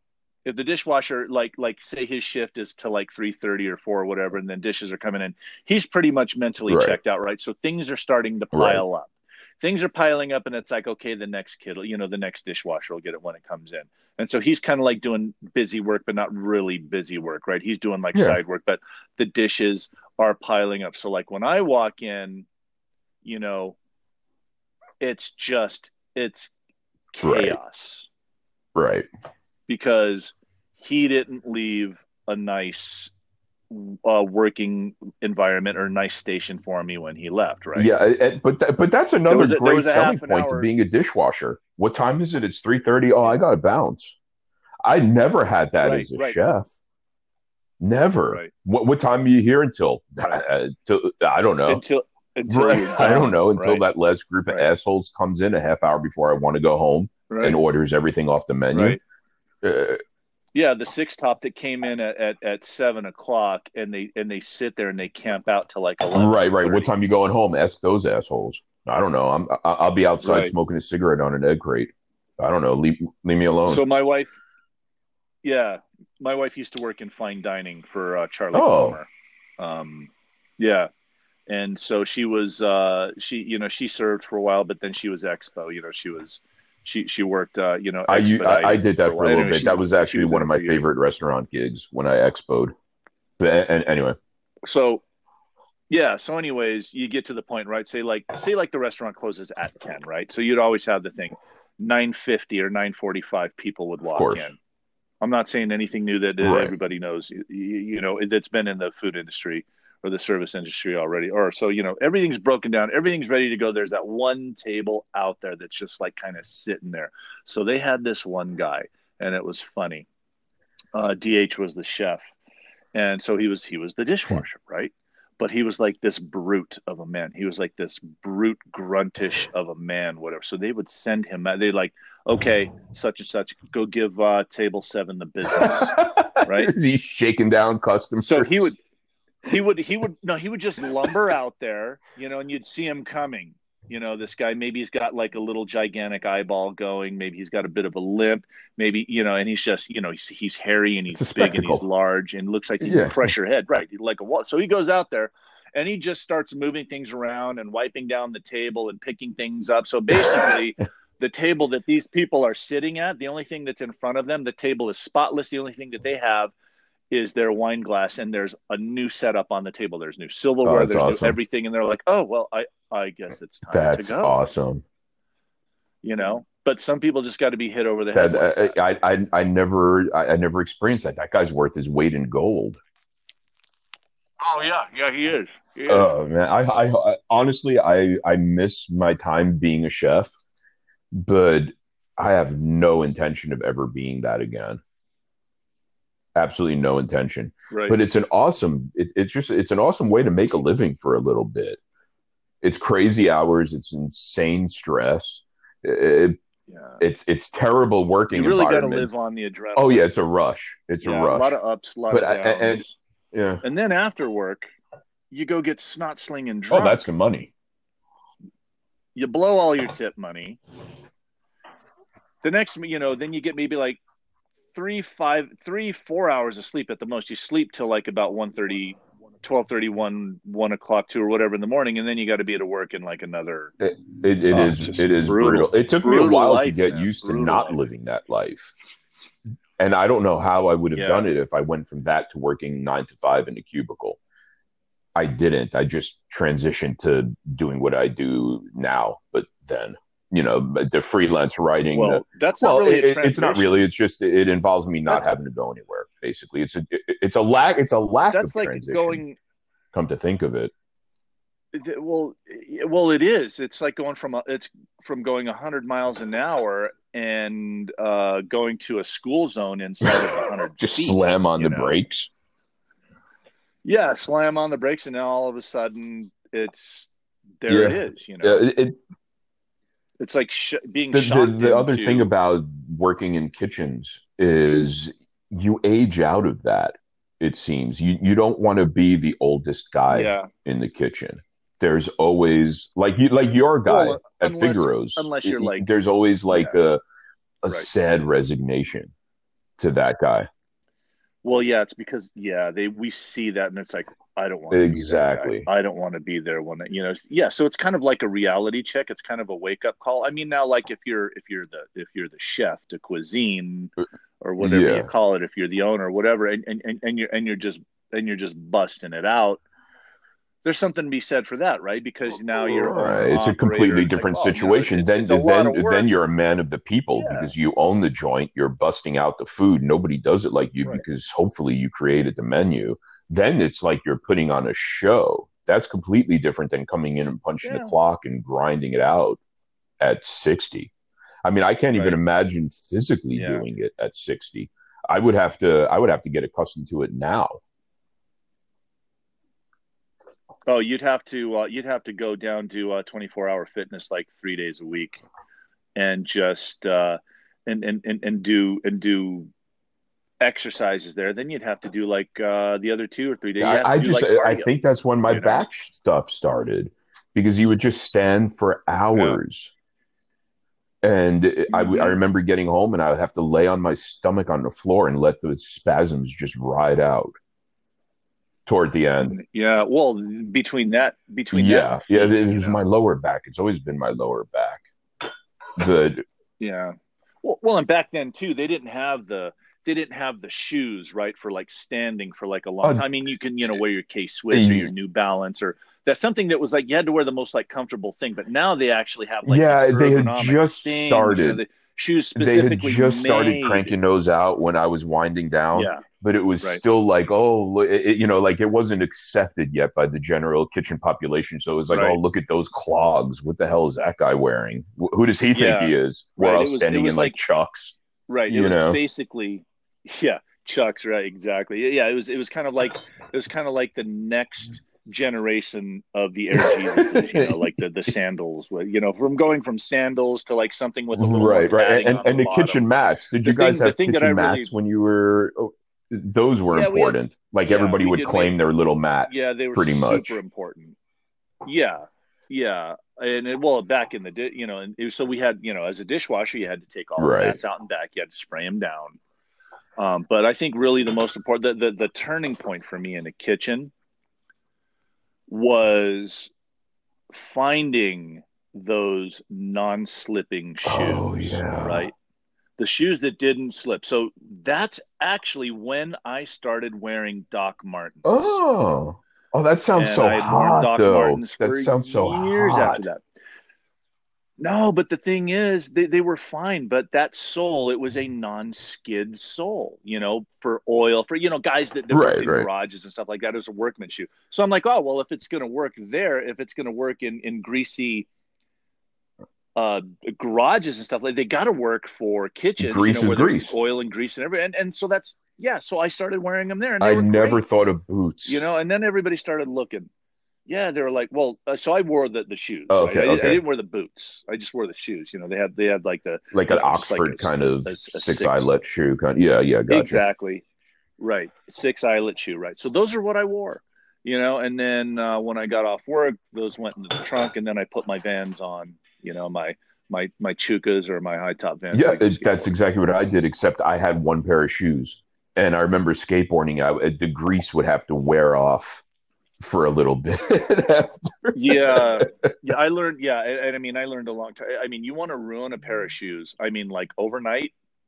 work in a busy kitchen, work in the back of the, you. They're, they're destroyed, and not only that, you'll get home and not only you know Oh, you clothes smell like obviously like smell a French- you like smell like French that's fry. going on back there. Famously, Yeah. So right, you so say like you go to school the next day, right? You got you're wearing clean clothes, but you're wearing those shoes, and all of a sudden you're just like, "What's that stink?" And then you're like, "Oh, it's the shoe. Brutal. You, you look down, and it's got like it's got some Crust. tomato sauce on Just there. It's got grease crusted over, fryer. congealed. Yeah, just, yeah, uh, just I miss it. I miss and it. yeah, so I wore I wore the uh, the the suede shoes, right? The suede leather shoes. So it there's a there's Yeah, no way to say clean suede. B they soak up. It's like you're wearing everything that goes sponges. In, everything Ugh. that drops. Yeah, right, right. There's no way to clean them. You get a stain on there. You get an oil stain. That doesn't go away. It's there forever. it's there forever. I'll tell you, I love the I love the way Never- it would I make learned- my chucks look. Because I don't I love chucks. I don't really wear them anymore, but I have a few Mhm. pair. Um Yeah, yeah, too me narrow too. My toes, no toe box. Yeah, oh, that Right. weird. And uh, anyway, but I don't like new chucks. I don't like the way a pair of pristine looking chucks look. But if you wear them a couple of days in a kitchen, you get like that really nice aged Chuck Taylor look instead of like in a couple of months in a couple of days. It- it- they just a, a kitchen makes them look perfect. I would say. I would say, and on top, skateboarding too. Sa- yeah, sans sans the stink. All right, you know, I uh, I got to do stuff today, Dion. I'm not sure what. I'm not sure right. what, but I, I think we did another show just now. Yeah, it it happened. A, another miraculous. It, it's just it's it's it's like it's magic. It's really just because what's magic? It's it's it's it's doing something that would be seemed to be impossible. That would that would it's like but Yeah. out of thin air. Could you imagine if we did more than one show a week? The the, the responsibility would be crushing. I was afraid to move to once a week, but we're doing it. But more than one a week, I Yeah. do my daily show that's 10 10-ish minutes every day. And I'm uh, uh, amazed I have 10 minutes of stuff to talk about every day. But I, I got to tell you, and I got to thank everybody listening at home, Kaplowitz Radio is flying high. I mean, captive audience yeah, aside, is still nobody's telling you you got to listen to this stuff I'm putting out. So thank you for just for some reason listening to it. yeah, new new and unique and refreshing. I mean, not refreshing. I think in the general podcast world because it's pretty much all been done Yeah. at this point. And and there's probably somebody out there can say, oh well, you know, their show is just like 20 other shows out there. But you know what? In the context of what we do in our in in our world as far as like cigars and industry and stuff like that i mean it's it's refreshing for us and i and i Mm. hate to say it uh and, and, and it's well what is it what is it is it copy copying or is it ser- sincerest form of Yeah, uh, flattery uh, or Uh, what's that imitation is the sincerest form of flattery. Imitation, yeah, right. yeah. Sa- says the Right. person doing the So- copying. I would imagine, not the person being Right. copied. But uh, but yeah, well, kind of what you're saying. And if I could interrupt real quick, so refreshing is what you and I do that when I hear it done two or three times afterward by different people, it still retains a little bit of freshness. yeah but it's it's It's it's, very- it's annoying It's very annoying annoying, but what are you going to do? What are you going to do? Yeah, well, what what did, what do they say about composers? Good composers borrow, great composers Yeah. steal. Yeah. And in a small industry, sorry, I just started talking with a mouthful of coffee. In in in a smaller industry, you don't always get the premier presenters. You get guys of that industry. So you get cigar guys Right.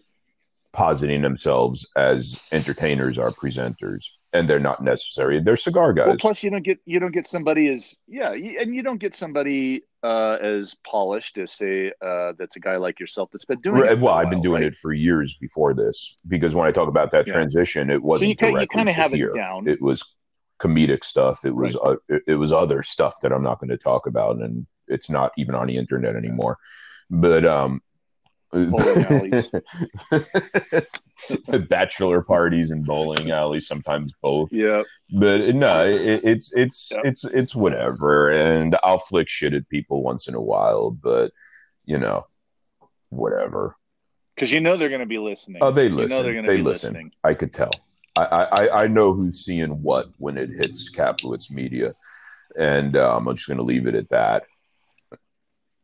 And we know who all of you are. Amazing. I, I did like that one. I didn't like that one.